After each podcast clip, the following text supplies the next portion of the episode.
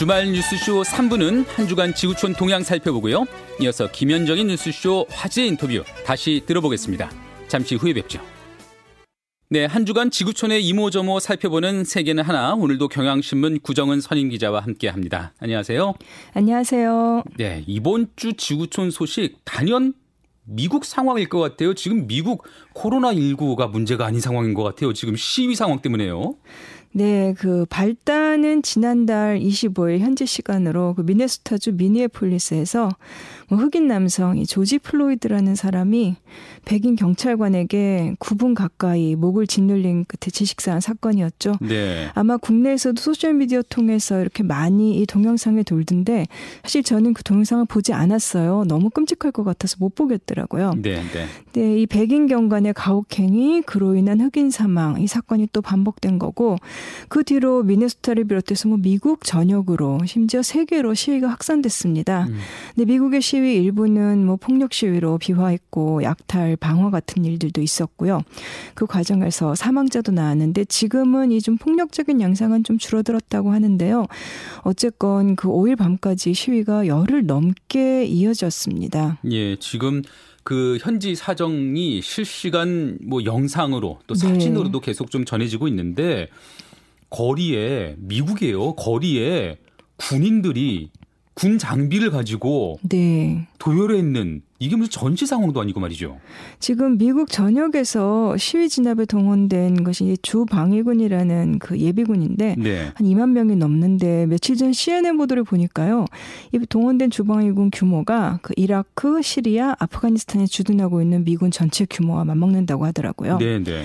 이 주방위군이라는 게 우리에겐 조금 생소한 개념인데 이 미국이 연방제잖아요. 그래서 그 속에서 만들어진 독특한 병력입니다. 그래서 미국 50개 주하고 그다음에 그다음에 수도 워싱턴 등을 비롯해서 54개 단위로 구성돼 있고 전체 인원이 45만 명 정도라고 해요. 근데 평소에는 일반인들처럼 똑같이 뭐 회사 다니면서 살다가 음. 필요한 경우에 동원되는데 이제 2000년대에 그 조지 W 부시 행정부 때 대테러전을 벌이면서 병력이 모자라니까 그때는 뭐 아프간이나 이라크에도 투입이 됐었어요. 근데 지금 워싱턴에 그 시위를 막을 주 방위군을 보내라라고 국방부가 요구하니까 뭐 민주당 주지사가 있는 뉴욕을 비롯해 서 몇몇 주들은 거부하기도 하고 이렇게 지금 여러 가지 이 방위군 배치를 놓고 논란이 벌어졌습니다. 네. 근데 뭐 이론적으로는 그 미국 법상 주지사들이 반대를 해도 도널드 트럼프 대통령이 동원에 강행할 수는 있다고 합니다. 예. 뭐 예비군이라 해도 군이 투입된 군이죠. 상황이에요. 도심에 예. 우리 생활에 생활하는데 군이 투입될 정도로 이게 지금 베트남 전 반대 시위로 시위 그 이후로 이 정도로 격화한 시위가 미국에서 있었나 싶을 정도인데요. 지금 미국 언론들 분석으로는 뭐 네. 베트남전 반대 시위에 맞먹는다 규모가 그런 얘기들이 실제로 나오고 있습니다. 그럼 이 정도쯤 되면 트럼프 대통령도 이거 이 사태를 어떻게든 수습하려는 노력을 해야 되는 거잖아요. 지금 트럼프 대통령이 수습하려는 마음이 있는지 그 부분에 대해서 뭐 그 전직 국방장관이 공개적으로 이제 비판을 하고 여러 가지 반응들이 나오고 있는데요. 오히려 트럼프 대통령은 어떻게 보면은 시위대를 계속 좀 자극하는 것 같은 발언들을 하고 있습니다. 음. 뭐 시위대를 향해서 뭐 불량배, 뭐 쓰레기, 그다음에 또 최근에 아마 뉴스에서 이 단어 굉장히 생소한 단어 보셨을 텐데 안티파라는 말을 했습니다. 네, 네. 안티파시스트. 말로만 하면은 파시스트에 반대한 세력인데 이제 급진 좌파를 가리키는 이제 용어라고 하는데 뭐 트럼프 대통령은 이 시위대가 인종차별에 항의하는 시민들이 아니라 안티파들이다. 한마디로 조직된 외부 세력 같은 이런 개념으로 접근을 하고 있고 테러 조직으로 규정하겠다. 이런 말도 했습니다. 음. 실제로 지난 1일에 워싱턴에 시위대를 위협하듯이 이제 헬기가 등장해서 도 논란이 거셌고요. 뭐 마크 에스 퍼 국방장관도 뭐 트럼프 대통령 맞먹습니다. 네. 전쟁터를 장악할 필요가 있다. 이런 말은 참 위험하죠. 자기네 국민들을 적으로 몰아가는 것 같은 발언이고요. 아니 이게 저, 다 이해를 하겠어요. 이게 트럼프 대통령이 재선을 앞두고 외부의 어떤 위협을 증폭시키는 거는 좀 국내 정치 상황 때문에 이해를 하겠어요. 근데 지금 국내 정치예요. 국내 국민들 상대로 어떻게 적으, 적으로 돌리는 이런 표현들을 내놓을 수가 있어요? 약간 그 이게 결국은 원래 국가의 분열 때문에 일어난 문제인데 그거를 치유하기는커녕 계속해서 자극을 하고 있는 거고요. 또 더군다나 그 트럼프 대통령과 이제 트럼프 대통령이 며칠 전에 교회를 갔는데 그때 동행을 했던 마크 밀리 합참 의장이 그 군 위장복 있잖아요. 얼룩덜룩한 거 그거를 입고 나왔습니다. 이거 참 어떻게 이런 행동을 하는지 좀 이해가 가지 않는 상황인데 더군다나 트럼프 대통령은 뭐 주방위군뿐만이 아니라 연방군 투입까지 시사를 한 적이 있었습니다. 그러니까 아까 말씀하신 예비군 개념이 예. 아니라 현역 정말, 군인들이 네, 정말 예. 직업 군인들을 투입할 예. 수도 있다. 예, 그래서 주민들을 보호하는 데 필요한 조치를 거부하는 시나 주에는 내가 미국 군대를 보내서 문제를 해결해 주겠다. 뭐 이런 말을 했습니다. 그 뭐 잘 아시다시피 그 1992년 로스앤젤레스 소요 때그 연방군이 투입된 전례가 있고 당시에 이제 근거로 제시했던 법이 그 폭동법이라는 거였는데요. 이 법에 대해서는 굉장히 엄격하게 그 적용할 때 제한을 해야 된다라는 의견들이 많이 나오고 있고 만약에 연방군을 투입하게 되면은 좀 진짜 시민들과 전쟁을 벌이는 셈 이기 때문에 굉장히 위험한 상황이 될 것 같습니다.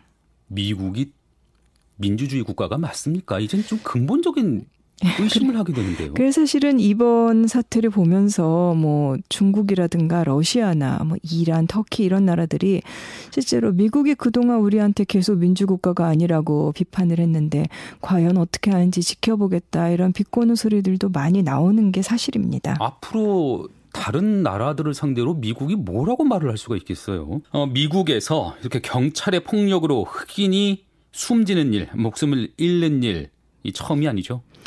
2012년에 그 미국 플로리다주에서 백인 자경단원이 17살 흑인 소년을 사살한 일이 있었습니다. 네. 근데 이 등의 그 가해자가 무죄 판결을 받았습니다. 아. 이게 그 알고 보니까 배심원단 6명 중에 5명이 백인이더라. 의심을 살만하네요. 예, 그 제 기억에 나머지 한 명도 흑인이 아니라 뭐 히스패닉이었나 그랬던 것 같은데요. 네.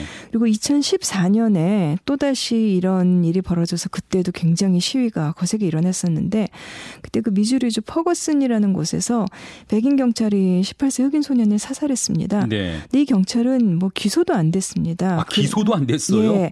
그래서 이게 퍼거슨 사태라고 알려진 흑인들의 그 시위 시위가 일어났고 미국 전역에서 그때도 또 시위가 일어났는데 이때 이번에 많이 보이는 그 흑인들의 생명도 중요하다라는 구호가 사실 나온 게 이 퍼거슨 사태를 계기로 됐던 거였습니다. 네. 근데 이번 그 플로이드 숨진 다음에는 이제 숨을 쉴 수 없다 이런 구호가 또 등장을 했는데 네.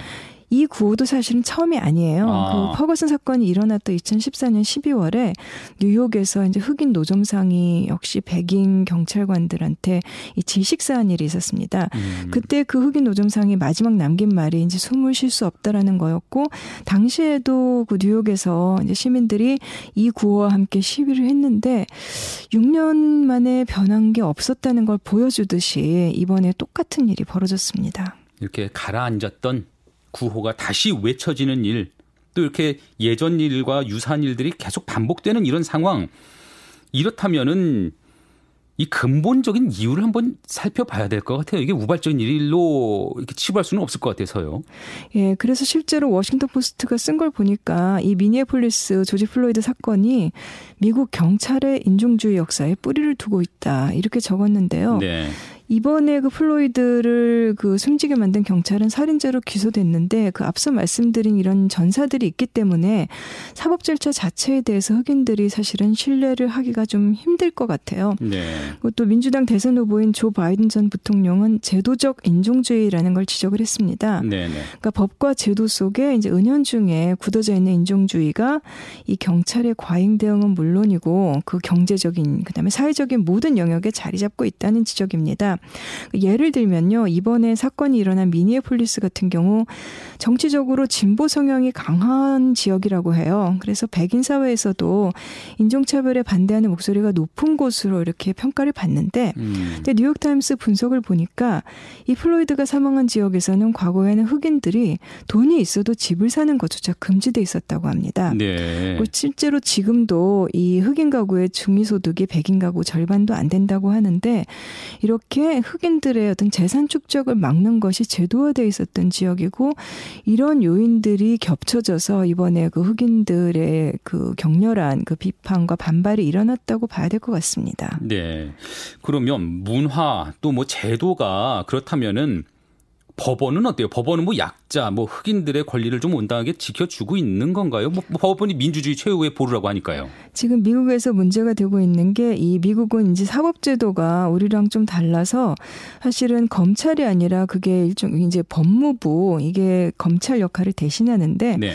근데 이 사법 그러니까 형사 사법제도 개혁 얘기가 계속 나오는 게 경찰, 검찰 그리고 앞서 말씀드린 이 배심원당 구성 이제 그건 법원으로 가서 이 모든 것에서 인종차 별이 굉장히 심하다는 거예요. 네. 그러니까 예를 들면은 1980년대 로널드 레이건 정부 때 이제 마약과의 전쟁을 했는데 그때 뭐 코카인 분말은 뭐 500g 넘게 소지하면 처벌하는데 뭐 crack이라고 불리는 마약은 5g만 갖고 있어도 5년형을 선고한다. 이런 것들이 있었다고 합니다. 음. 근데 이게 겉으로 보기에는 그냥 마약의 종류에 따라서 달라지는 거지만 네.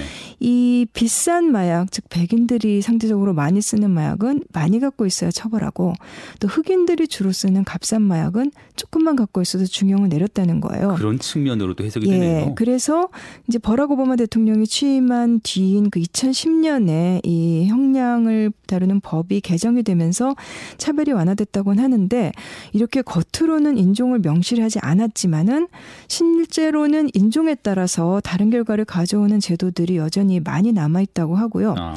뭐 예를 들면 또 하나 그 트럼프 대통령 측근이자 개인 변호 사인 그 루돌프 줄리아니가 뉴욕시장으로 있던 시절에 네. 역시 또 치안을 강화한다면서 불신 검문에 들렸습니다. 음.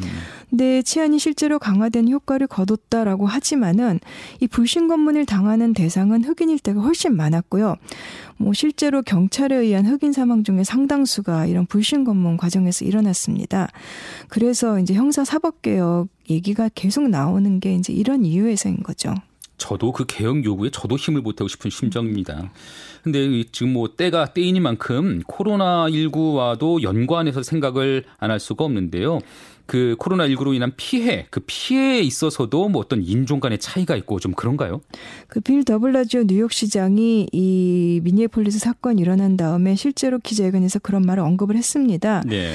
이번 사건이 이 경찰의 폭력이라는 게 이제 구조적인 문제다. 좀 그런 반흑인 인종주의자라고 지적을 하면서 코로나19 피해자도 흑인이 많다 이런 점을 언급을 했습니다. 음. 뭐 뉴욕도 마찬가지고요. 그 미네소타의 경우에는 흑인 인구가 전체 주민의 한 6% 정도인데 코로나19 감염자 중에는 흑인이 3분의 1이라고 하고요.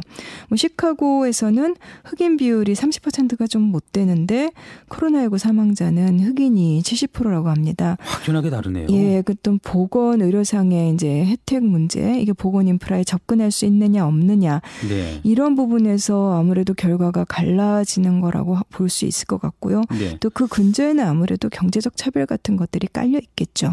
아, 참 갈수록 갈수록 수렁으로 빠져드는 것 같은 미국 상황 또 살펴봤습니다. 오늘 말씀 여기까지 들을까요? 네, 지금까지 구정은 기자와 함께했습니다. 감사합니다.